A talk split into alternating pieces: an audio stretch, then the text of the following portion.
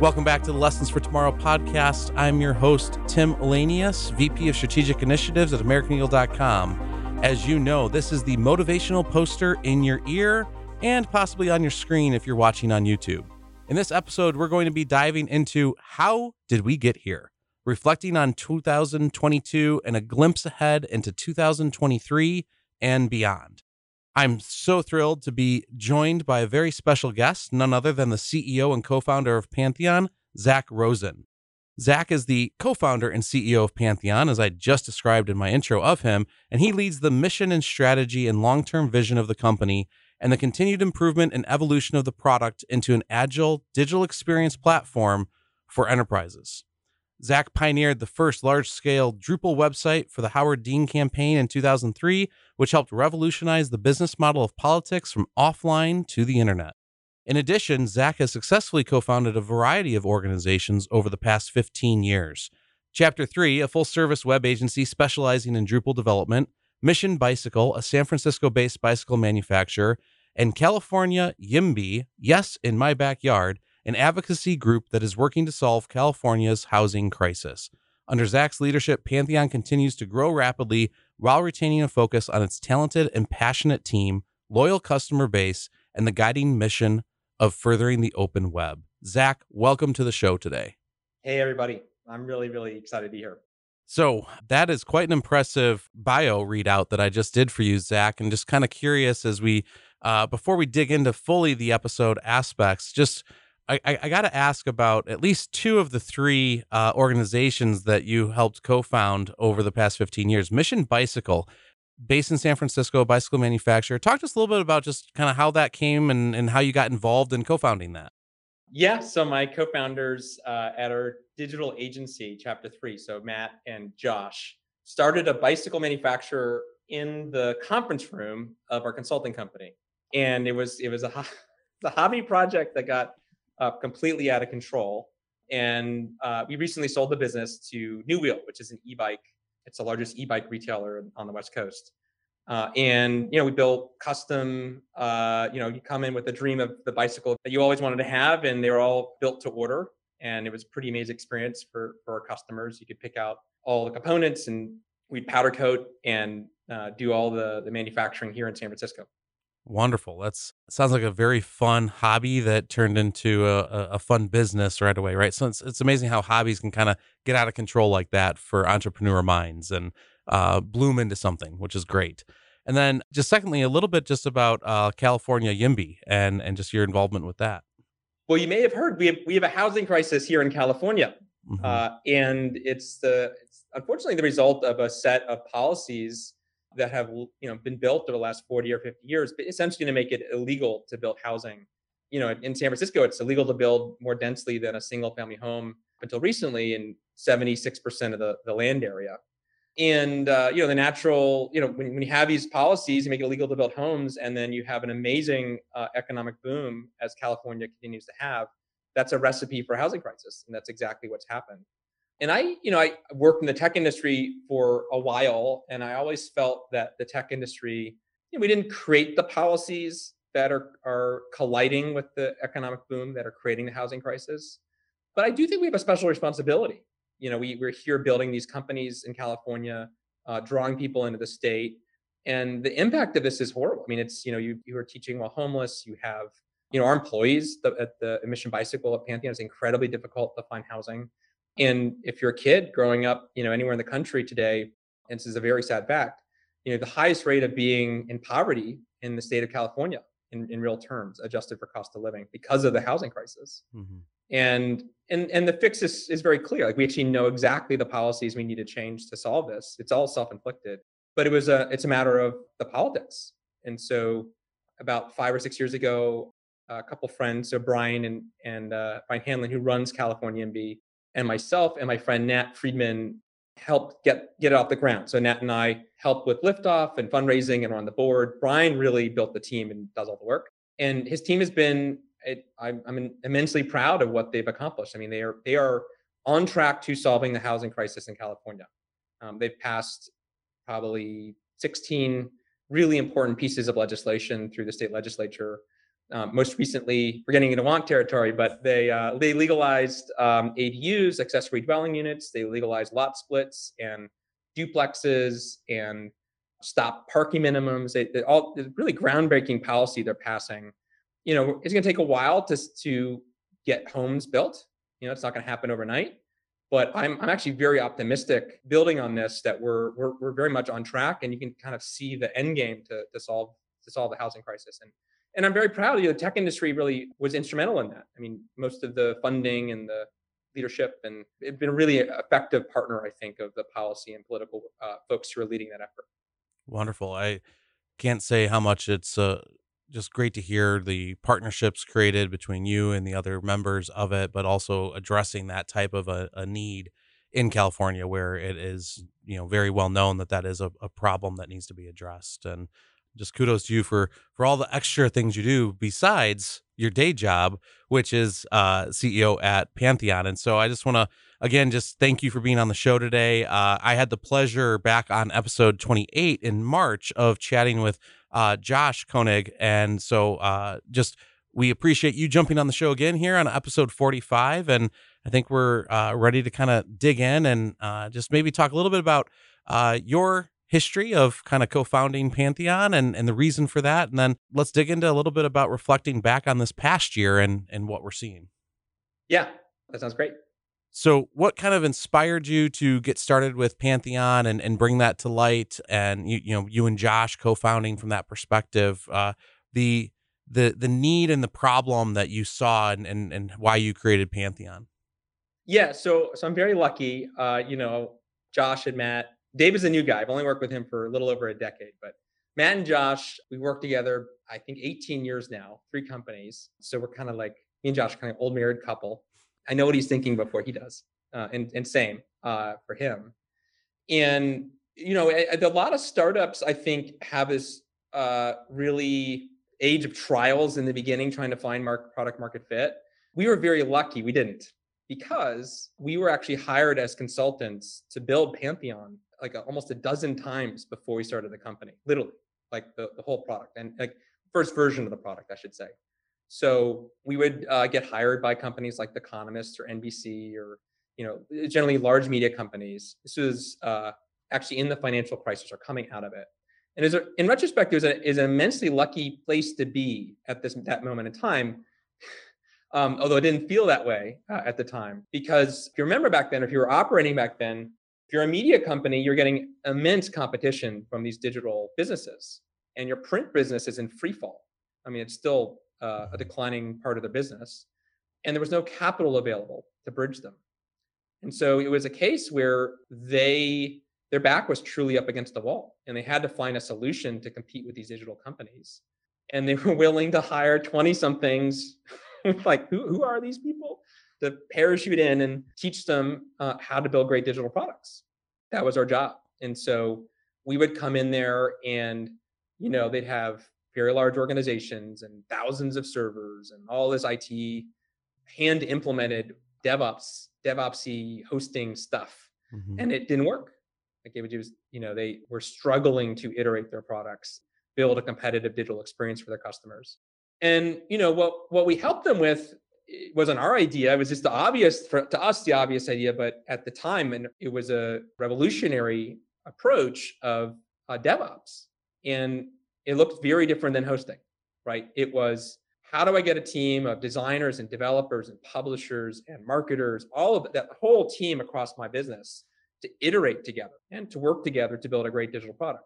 Because as you as you know, and I think a lot of the industry has figured out by now, you can't build a great digital product through one big bang launch, like mm-hmm. a website relaunch. Yeah. Like this is not how it's done. the days of the um, past. yeah. Yeah, no, I mean it's a it's a recipe. If you think about like what goes into a website relaunch, it's just like and now it's like, oh my God, we still do this. Like, you know, okay, so who cares about a website relaunch? Every like literally the CEO down to the intern who sends it to their aunt, mm-hmm. like work at this company. Everyone cares about your website. Everyone has a long list of requirements for this thing there's all this angst because of all the problems the product has that's been collected over the, the quarters. It's such a, a, a loaded project that people, because there's so much angst around it, people will not want to actually touch it. because it feels like oh like there lies dragons um, and so those things like collect and then someone says oh i will relaunch the website and then guess what happens all that stuff comes out of the woodwork and then you're set you know most teams are set up for failure I mean, it's a mm-hmm. recipe for failure because it's like okay lock yourself in a room and solve all of our brand all of our content all of our technology and platform uh, challenges we've collected over the last x number of years in 12 months with this budget. Mm-hmm.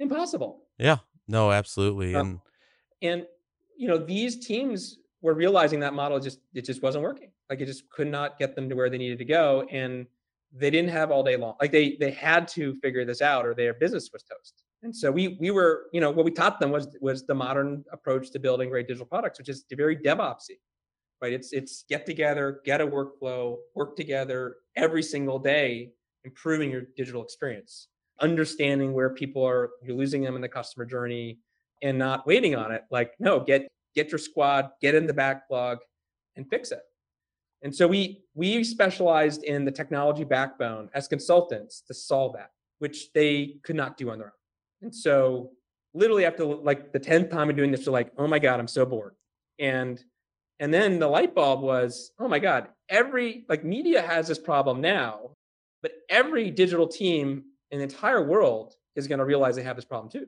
And there's no way we can solve this through DIY. There's no open source recipe or consulting approach. The only answer is software as a service. Like, just the only way to solve this problem at scale is to build really good, compelling software as a service products and platforms that that actually solve it fundamentally for the industry. And so once we were like, oh my God, then then we were you know obsessed and and have been you know down that path ever since that's awesome and so there's a couple aspects there right Is uh I reflect further back than just this past year, but you said the word uh, in in our when we were talking before we started recording the show too, and, and and you said it twice there, so it just stuck in my head now. Hosting, right? I I grew up in the age of launching a website and and setting up your hosting needs and all of that, and you told me, well, hosting's a dirty word. Talk to me a little bit more about that and and, and what that means to you. Yeah, yeah. So my I think my first blog post I ever wrote when we like launched Pantheon, launched our own website. One of the first blog posts I was like, it's like Pantheon's not a hosting service. uh, it's like 2012 or something. I don't know. And what I meant by that back then, I think we didn't have the words back then, but now now we are a lot has happened um, since we we built the product and the way people think about um, this industry is, is is really changing. What I mean by that is like I mean literally like who cares about hosting? Mm-hmm. Like what marketer gets up in the and goes to bed at night and gets in the morning, he's like, oh, content management and hosting. Mm-hmm. Like that is that's that's my problem. I'm, I'm sure there's some, but like no, that's not what marketers get up in the morning. Like, what do they think about? They think about like how can I increase my engagement, my time on mm-hmm. site, my conversion rates, like understand my user, get them a better experience. That's what they care about. Hosting kind of hosting is a solved problem for 20 years ago. Content management basically has been solved for a decade. Mm-hmm we're, we're somehow making it more complicated, but that's a that's a side. Yeah. Oh, oh uh, yeah. Don't get me started but, on that path. Yeah, we'll, we'll, we'll, get we'll get to that. But um, I mean, hosting is for websites that do not change. Mm-hmm. Right. It's like yeah. literally a technology from like this. Sorry, I'm sounding like an old man now. I'm middle aged. I have two kids, and I'm not, right I'm there with guy, you. but like hosting is from the era of I have a server. Mm-hmm. Like build me the application burn it into a CD-ROM, put it in the mail. I will install it on your hosting. Mm-hmm. I mean, that's what it is. Um, websites change; they have to. If your website isn't changing all the time, you're you're done. Yeah. Right. And hosting doesn't solve that. Mm-hmm. Right. You you need a whole collection of things to actually get a workflow that allows digital teams to collaborate, iterate, drive results. Absolutely. And I think kind of going along with that, and you mentioned it as well, but how much the industry has continued to change even since you started Pantheon and kind of where you gr- have grown into. Um, so as we kind of look back on just kind of this past year, and I'd even say a couple years now, right? We have seen that shift to age myself to right when I was setting up hosting back in the day, right? Spinning up a server and saying, here's your SFTP, and you can go drop your files there, and boom, you've got a website to now where we have even seen to your point content management is also going away in a sense of the traditional way that it was a, a platform that you would use and, and and publish through to now composable and headless and digital experience platforms, DXPs, and and all the the SaaS models that are out there now for different needs. And to your point, a marketer doesn't get up in the middle of the night or go to bed worrying about hosting. It's more about, all right, well, here's the next latest, greatest technology that lets me deliver an experience that hopefully converts my users or my, you know, existing customers and keep them loyal. That's what they need to be able to work within. So kind of with this change in the industry and as we look at all this aspect of especially composable i would say is kind of the buzzword of 2022 for the majority of what i would say as buzzwords change and push forward right being an industry we both know how fast those can come and go uh, but that is one that i think comes back to me when i was building my own computers right of the plug and play concept of a pci card and you know graphics card oh you just plug it and play and here's your modem you can plug and play and your network card but in the sense of the digital marketing tools or the different frameworks that are available now, this composable aspect of we no longer have one entire system that has to change, but we have many different systems that you can find the right fit for your business. And it's composable where I can build that into the ecosystem that I have. How does all this translate into what Pantheon's providing, what you see in the industry as you kind of look backwards this year, too, of just some of the direction that it's shifted? You know, I'm oftentimes accused of being a little skeptical or cynical, maybe even cynical over kind of the analyst gobbledygook that we get in our in our industry. I know if all industries get analyst gobbledygook, but we we get our fair share. I actually think composable is really good. Mm-hmm. Um, I'm a believer, and what it speaks to, and there's a lot of things kind of built into that framing. This is reading between the tea, tea leaves a little mm-hmm. bit, but my view is what the industry's admitting is, hey, that that whole thing we've been selling for 10 years, like one suite, for all your marketing stuff doesn't work. Yep. Doesn't. And all these customers who are there trying to, I mean, we talked, we talked this originally, like, here's how I think about it. Okay, you're a marketer and you need to drive revenue with your website. You need to hit your growth goals. Let's sit down with a piece of paper and literally write out every single product you have to buy, build, and integrate to drive revenue with your website. Mm-hmm it's a list of 30 things. Yeah. Hosting, CDN, you know, uh, New Relic, like uh, performance application monitoring, security products. Then in, you're into version control and dev environments and deployment systems and caching and search indexes. And marketers want to pretend that stuff doesn't exist. They don't care, mm-hmm. but you need them. And then, like once you're through all that stuff, which is 20 tools, now you're finally into the world of where marketers actually do care. Your CDP, your personalization uh, routing system, your you know marketing automation, the mm-hmm. you know the Martech, yeah. right? Right, right message, right person, right time. Mm-hmm. It's 30 products. Yeah. So what teams buy, build, and integrate 30 products to drive revenue with their website? Mm-hmm. Almost zero. Yeah. They, it's impossible. And what the industry, my industry, I mean, kind of the you know the Gartner, mm-hmm. Adobe, Sitecore world has been selling um, and and I understand why there's demand for it, a lot of demand for it. Um, the only problem is it doesn't really work. Is just buy our suite. It's expensive, mm-hmm. fine. Takes years to implement. Ouch, but but it'll work. The challenge is it's really expensive. That's true. It takes years to implement. That's also true. It actually doesn't really work. Some of the things work, but do they really work the way you need them to? No. Like what percentage of websites are truly personalized? a very like, low percent. You, you know, it, yeah, like, and this is the thing. Actually, our our CFO Mark made this point to me, like, oh my god, you're so right. Like, in advertising demand gen world, it's spooky what you can do. Mm-hmm. I mean, I'll say this: it's like it is spooky. Oh, like yeah. you can, you, you know exactly who people are. You know what they're thinking, what they're buying, mm-hmm. who they are, where they live, kids, no kids, golf, who you know, hobbies, TV channels. I mean, you can get all that data, and you can get intent signals and all this AI modeling. It's spooky, right? You know everything about you, probably more than you know about yourself, right? And then you walk into our store virtually, which is the website. Hello, I'm here to buy something. Why are you on my website? You're here for a reason. You're either a customer or you're you, are you are interested in becoming a customer. That's why you're on my website. Cool. Yeah. And I say two things to you. like, who are you? And will you accept my cookies? I have no idea who you are. And and and I make you, you know, manage your own customer journey. Go find in my nav where you want to go. Whether you're a customer or a prospect, whether you're like this close to buying, I have no idea.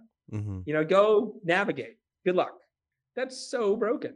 And you know, the the reason it's it's so broken, it's it's not because marketers are don't get it. It's that it's impossible. Like it's impossibly complex. Yeah. And I think what Composable is saying is to our industry is like, come on. Like, of course, this is how it's supposed to work. Go look at any other like evolved software industry today, whether that's sales software or marketing automation software or customer success software. And there's a pattern to actually make this stuff work. It's not easy, but there's a pattern, which is, you know, you you need to have an orchestration, a spine that orchestrates all of these things. Probably does replace a number of them. You know, I, our view is like all that running your website stuff, the hosting and infrastructure and CDN, performance, security, compliance, all that stuff, just that has to go away. Mm-hmm. It needs to be solved. And then we think you need a spine like for the workflow. And by workflow, I mean like literally what what are all the things you need to get a designer, a developer, an agency, a head of IT, marketing, everyone involved on the website at the same table, working on the same work product. The visibility into literally like, okay, here's the new landing page.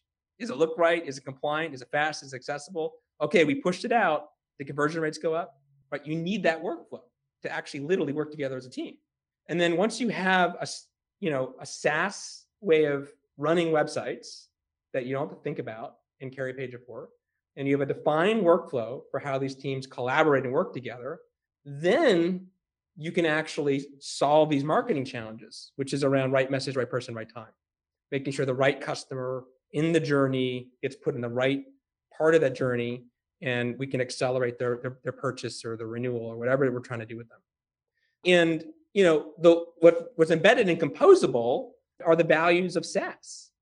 Right? Composable means like literally I can compose it, mm-hmm. which assumes it's SaaS.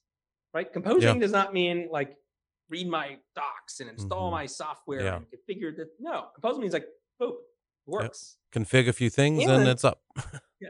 Yep. And and that there's an API right? So again, you're not like reading docs and hiring engineers to try to glue the thing into the thing, but no, boop, they fit together. Like that's the vision I think embedded in that. And um, and by SaaS, I don't mean like all the web, like no development happens. We development on websites, mm-hmm. I'm, but I'm talking about all of the tools and platforms you need to do the work to create websites. Yeah, absolutely. And with that, I love that you talk about how it's the things that you don't need to focus on anymore, right? And they're composable exactly to its name. You're composing what's needed. And what I like most about this approach is that you can grow in your maturity as an organization in your digital journey with the right tools at the right time because of composable and and with the way that systems have worked in the past where you have more of that all-in-one suite the maturity of the different tools in the suite is what typically would start to limit the opportunities for organizations, right? The marketing team would be more advanced than what that tool had inside their suite. And so you ended up not using that feature, even though you're paying for it, and going with another third party that you then had to implement and integrate on top of it, which wasn't an easy feat. But now with Composable and the way that a lot of the API driven elements are, especially with both SaaS and even if you're developing with other aspects, you get and I'll use the word loosely, but a freedom of choice to an extent of which systems you can now choose from. And to me, that's huge because now we can work with clients on our end, right? Of what's the right maturity level of a tool for you, because they may never need to go to that full end Cadillac model when all they really need is that simple Chevy Malibu. And it at least gets them there. But if they ever grew outside of that, they have the opportunity to bring in something else and they're not stuck with an entire rebuild and a whole relaunch of everything like we talked about a little earlier.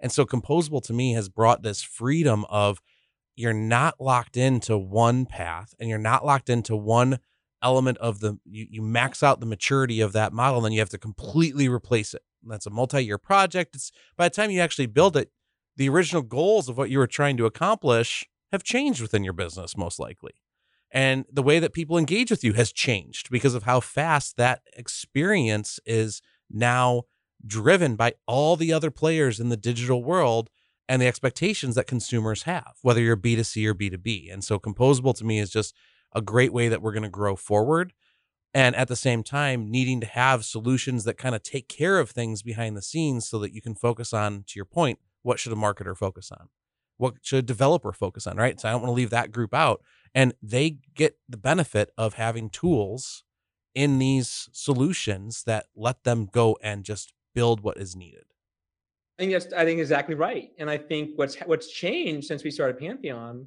is SaaS is working. Mm-hmm right? You, you people have experiences now, not universally, but you know, there might be parts of the technology you're managing that still doesn't work. But you've had probably some experience where, where you, I don't know what, you know, if you're in sales and marketing, you got Salesforce, you got Marketo or Pardot, you got like you have like these pillars of your stack that work, mm-hmm. that actually do deliver the value that people can collaborate, they can work across functional teams. There's no pager. It literally just and there's APIs you know, and it could be better, right? The Salesforce interface, everyone complain about, but it, it fundamentally it works. Yeah. Uh, and it delivers the value to the organization that that that is promised. And I think what's happening now is what's ha- you know the the what you're seeing via SaaS through all these other parts of your business, that's actually getting better and better and better over time. And what our industry has delivered through this broken model, I mean, honestly, it's like we're selling this is like this old Siebel model of selling software from 20 years ago, where it's like you're going to need Deloitte Digital, not the Deloitte, did great work, but you're going to need this giant integrator firm for mm-hmm. three years to re-platform your blah blah blah to your blah blah blah, and then at the end you're gonna it's going to be awesome. Mm-hmm. And then like four years later, two times over budget, all the people left, except for the partner at the agency. it's like, come on, what are we doing? Yeah. Like we know this doesn't work. Yeah right? We stopped doing this for almost all other software, but yet we're still doing this for our most important digital asset. Why is that? Right? That that's so what's happening is SaaS is getting better and better, and that gap is getting more and more and more noticeable mm-hmm. to the point where analysts are saying this is busted. Like we there yeah. has to be a better way of doing this. And and I think that exactly to your point, you know, there are a lot of I'm sure people listening to this podcast, like, you know, teams are figuring out like people have to do their jobs and they're, you know, they'll slog through a lot of broken software and broken approaches to just get it done. And those, you know, teams are seeing like hints of the future, parts of the, the web app stack or the martech stack that are actually starting to plug together. They're saying like, that's it. We need that, but for all of web. Yeah. Yeah. And you had, uh, in one of our other conversations, had a great comment about how both people marketing and technical are making nonsensical trade-offs and in, in the past right is it the marketing or the technical team that's going to win the conversation and now they both can win which is great and you know to me that's just uh, a peace of mind that everyone should have on marketing or technical side because you both can do your jobs as you mentioned earlier you can come in and do your job and, and find the tools that you need to do it and they flow together now versus a lot of times I remember lots of conversations in the past where I'd come into a, a client engagement for a project and it was IT versus marketing. Who's going to win? I'm, I'm, referring to a children's book now as I read one to my six year old last night for, uh, you know, just reptile ultimate battle. Uh, but, anyways, I digress. As we look at just the aspect of the different mindsets that are out there, right? And, and customers, you kind of talked about this already, but there's the I'm going to have a good customer experience. I'm going to have, have to make a good technology choice. What you're advocating and, and talking through is that you can now have both. And through that, it's really delivering on that customer experience because we have these tools. And I want you to kind of unpack this a bit more that Pantheon is providing and, and, and taking the complexity out of the complex, if that makes sense. It, eh, it, totally. I mean, and we, we should talk about this. I I um I'm a biker, so this is uh, uh, forgive me for this analogy, but you're on a road, right? And for me, I'm biking on the road, and there's someone coming driving their car, and I hit a pothole, and I go over head and over heels, and then I hit the car, and I'm not hurt, but mm-hmm. like not not good, right? So I'm upset that I get hit by a car. The car's upset that someone swerved in the lane and like hit their car, and we're gonna you know we have a conversation about it and what often happens is as those me and this driver are now not friendly, very not happy. Mm-hmm. Maybe it's a great outcome, but like there's an easy case where we're blaming each other. Yeah. Well, actually, no one's at fault. It was a pothole. Mm-hmm. And I I think it's so easy to lose track of like because it's kind of boring. It's like no, it's actually the infrastructure.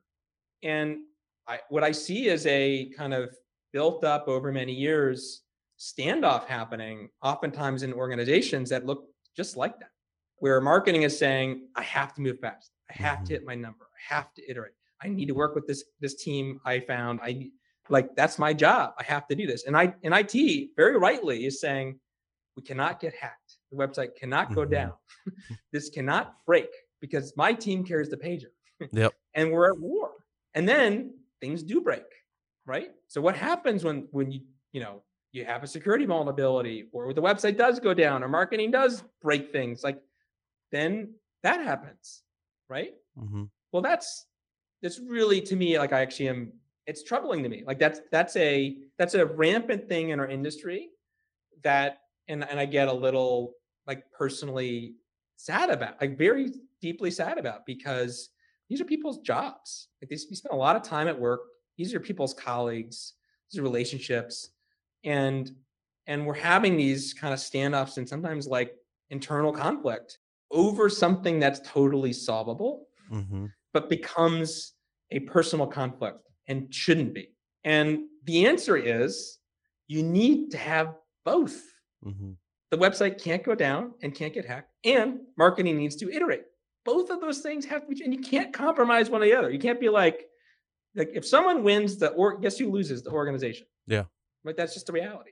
And so what we find ourselves doing all the time, because we we're, we're in the middle of this as, a- as a vendor, Mm-hmm. and but we actually love it. It's kind of therapy. it's like we walk in and we say, yes, absolutely.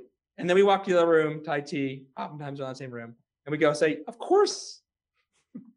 and then we like literally get everyone in the same room. We're like, Yeah. guess what? like, here's the path. Mm-hmm. And everyone's like, wait, really?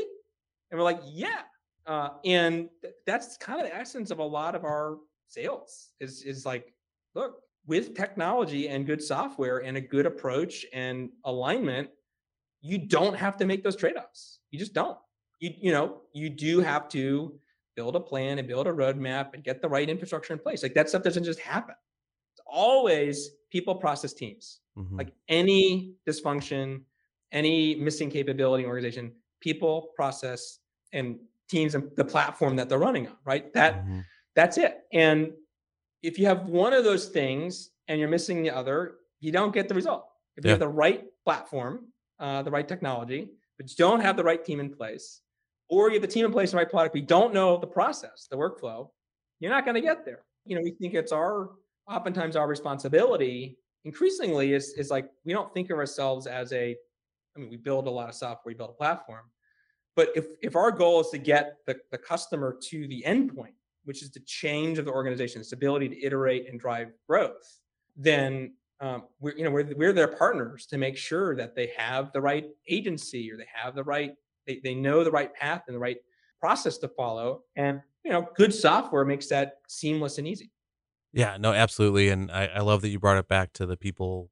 The people are so important and, and that therapy session just I, I've been there and understand that too, because once you do get them talking together, it's incredible what the projects actually succeed and how how much happier those teams are at the end of the day, at the end of the project. And so to me, the the, the critical thing there that you talked about also was the roadmap, because they need to have that plan of how to get there when they're not there yet. And there's still a lot of organizations that aren't there. They ha- have not started it or are just beginning this process. And so uh, there's light at the end of the tunnel. I like to tell people and, and, and know that even though it might be that you've got to replace a lot of older, outdated systems and processes, even there is a solution here in what's provided. And, and you definitely need to check out more uh, with both Pantheon and, and just what's available to you today it's amazing the the the industries that we work with are all across the board and for me having seen the pattern especially in the past uh, two years uh, just with the how how fast the world was forced to change into a, a digital economy and uh, just experience becoming that much more important acceleration that especially b2b organizations were driven to and how both a short-term band-aid solution was able to be applied for a lot of them but now the long-term planning kind of also got accelerated, which to me is exciting because it's bringing so much more opportunity to them through that. As we kind of think about just, you know, what are the trends and moving ahead and, and kind of looking to, to, to wrap up our, our session today, Zach, what, what do you see as, you know, the upcoming trends? What have we learned and, and, and what's coming in, in, you know, 2023 and beyond in your mind?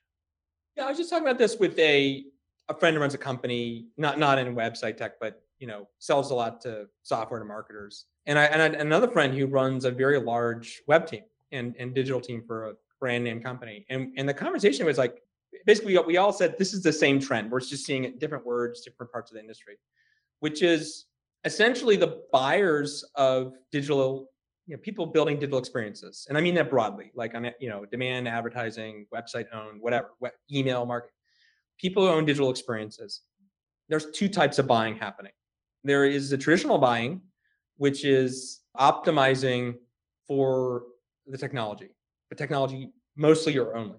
And, and that's like, I got a set of requirements and there are a bunch of vendors and I got, you know, a stack rank and price. And I have these like levers I'm to optimize and boom, I'm to make the right decision. And there's like, I'm not knocking that like that. Like you need to have that mindset. It's important. But there's a different kind of buying that's taking over and and it's it's a trend and it's this it's a empowered leader who has budget where the overriding thing is actually the customer experience like they they actually have authority and they have a mindset of my job is to improve the growth of our service or product and the way i'm going to do that is i'm going to deliver a superior customer experience whatever that takes and i'm going to buy technology smartly like it's like I'm not going to buy everything because I everyone you know fixed mm-hmm. resources and you got to optimize and so I, I have an approach to buying technology, but it's in service to the customer experience. And what's happening is that's a reordering of kind of it's a subtle but important thing that's reordering everything. There are tons of downstream implications of that. That dictates which agency gets hired. You know that that determines what products get purchased. That determines who gets promoted, um, who gets budget, where you know who gets control over the team and the resources and you know it's kind of getting into career advice but that's a clear trend where we're like it's a pendulum it's gonna like you know it's here but you have to look ahead like if you're planning your agency over the next two or three years you don't want to be on the wrong side of this you want to be on the right side of that mm-hmm. if you know if you're planning your career over the next two or three years you want to be on the team that's their budget's growing not, mm-hmm. not the team that's being cost optimized yeah um, if you're a vendor like you you care a lot about that trend. Absolutely. And and the customer experience is so true of the impact that it has now because of just where we saw a lot of brands lose loyal purchasers in the past just from availability, messaging, just the the customer experience was broken with uh, just some of the logistics and supply chain issues that happened over the past couple of years, and people went to just start finding it wherever they could, and it, it's tough for the businesses, right? And looking at just how I've talked about in the past supporting some of the small businesses in, in my town during that time, it also is frustrating when you don't get messaging as a consumer until later. Uh, there's a lot of episodes I talked about a sofa purchase and waiting and messaging and kept delaying and delaying and delaying and ended up with the same company, but going to their outlet store and finding almost the exact same thing that we wanted, slightly different, but we were willing to get it immediately because we had waited seven months already. And customer service messaging just wasn't up to par with what I would have expected for a consumer with such a big purchase. It's across the board though, because any consumer now, whether you're a B2B consumer in the business space, buying services to your point, or if you're buying goods uh, as a B2C consumer, you have experiences that are set for you by so many different brands and digital uh, websites or apps or whatever it may be that if you aren't focusing on that as an organization, to your point, you are going to lose those consumers. You are going to lose those transactions. And, and you want to be part of that winning team. And the best way to do that is to be able to be flexible and to be able to come in and, and be able to have the right technology and, and tools to look to accomplish that and iterate on an ongoing basis. So I know I, I kind of I've reserved a little bit. We talked a little bit about it here, but if you had to predict in the next three to five years kind of you know, you talked a little bit about how Pantheon started as you were kind of doing these one offs and solving this for organizations. And you kind of got to the point where you're like, ah, man, this is the same thing. And what do we do to really that light bulb moment? What do you think might be a future light bulb moment in the space uh, as you guys look to just continue growing and then also just where you see the industry going? Honestly, and this might not be a satisfactory answer. I think the, the things that change and get unlocked in like the light bulb moments they don't happen all at once. You you find an unlock and it kind of is subtle, like a team in the organization or a project that you're working on or one part of the digital experience that you're like that's the future. Right? It just feels like mm-hmm. the future. It feels easy, it feels like it's supposed to. And then what happens is, oh wow, that that's it. So more of that, please. Mm-hmm. And those things get invested in. And that's the first turn of the crank. And then what happens? It's even better. Mm-hmm. and then you're like, oh, I want even more of that. And then what? So that becomes a flywheel. Yeah. And so that's not a one thing. That's a that's a like generative thing. And what's happening is we have a lot of these seeds planted in organizations that ha- are these little, mini little flywheels that feel a little bit like you're like that's the little pockets of the future dispersed in the organization. And the mistake people make is it's this classic like brains can't understand compounding we just don't think the brains just don't think that way. And so those things get really sneaky because they feel very small and subtle today. And you're like, well, that's, you know, yes, but I got this big thing or budget or project or plan. So, but like pretty soon, those things end up being transformative. And, you know, there's, and there's, I'm talking in the abstract, but like to, you know, bring it down to size a little bit, this is, you know, th- this played out in demand gen like demand gen works. Yeah. It's not perfect, but like those teams work really well. Like the people buying ads and posting in social media and running email campaigns, like they really, that actually, it's not perfect, but it actually mm-hmm. really does work. You can map your customer journey. You can know where people are in the cycle. You can move people through the funnel. You can understand the conversion rate. It's all very agile and iterative. You get cross functional teams. Like, holy crap, that is the future. It's just not evenly distributed. And the way this is going to play out, I think, in web and in our industry, is it's going to feel like a toy. It's going to feel like this little part that's like it's working, which is great, and I'm very hopeful, but like it's not it, mm-hmm. and it happens elsewhere. And then that thing is just going to be super sneaky. It's just going to start exploding inside these organizations. And and and this is where I come I get down to advice. You want to be on those things. Mm-hmm.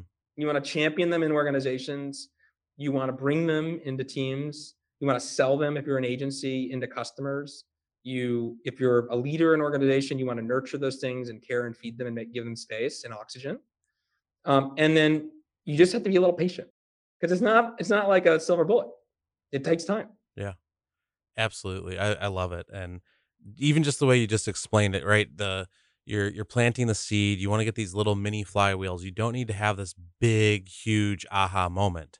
It's the lots of little moments that will lead you to that really being combined of all those little ones for the big.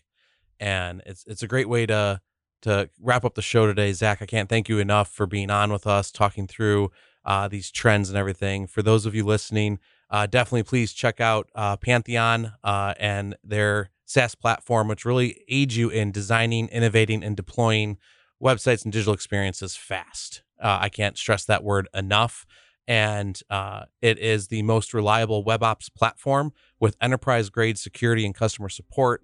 So uh, we'll put some links in the show notes and description so that you can go and check them out further. Zach, again, thank you for the time today to talk with us and look forward to uh, future conversations, maybe with some of the other Pantheon team members. Uh, you guys are, are uh, uh two now in the show and uh, looking forward to future conversations as well. For those listening, thank you for tuning into the future by listening to this podcast of Lessons for Tomorrow. For more information about the topics discussed today, please check out the description of this episode. If you want us to cover a topic or submit feedback, email us at lessonsfortomorrow at americaneagle.com and let us know. Also, be sure to follow this podcast wherever you listen to them to stay up to date. And while you're at it, if you wouldn't mind giving us a rating and sharing this podcast with others to prepare them for the future. And also, where you sometimes find me, but seldomly not, don't forget to follow us on social media. This episode is brought to you by AmericanEagle.com Studios. I'm your host, Tim Elanius, and I'll catch you in the next lesson.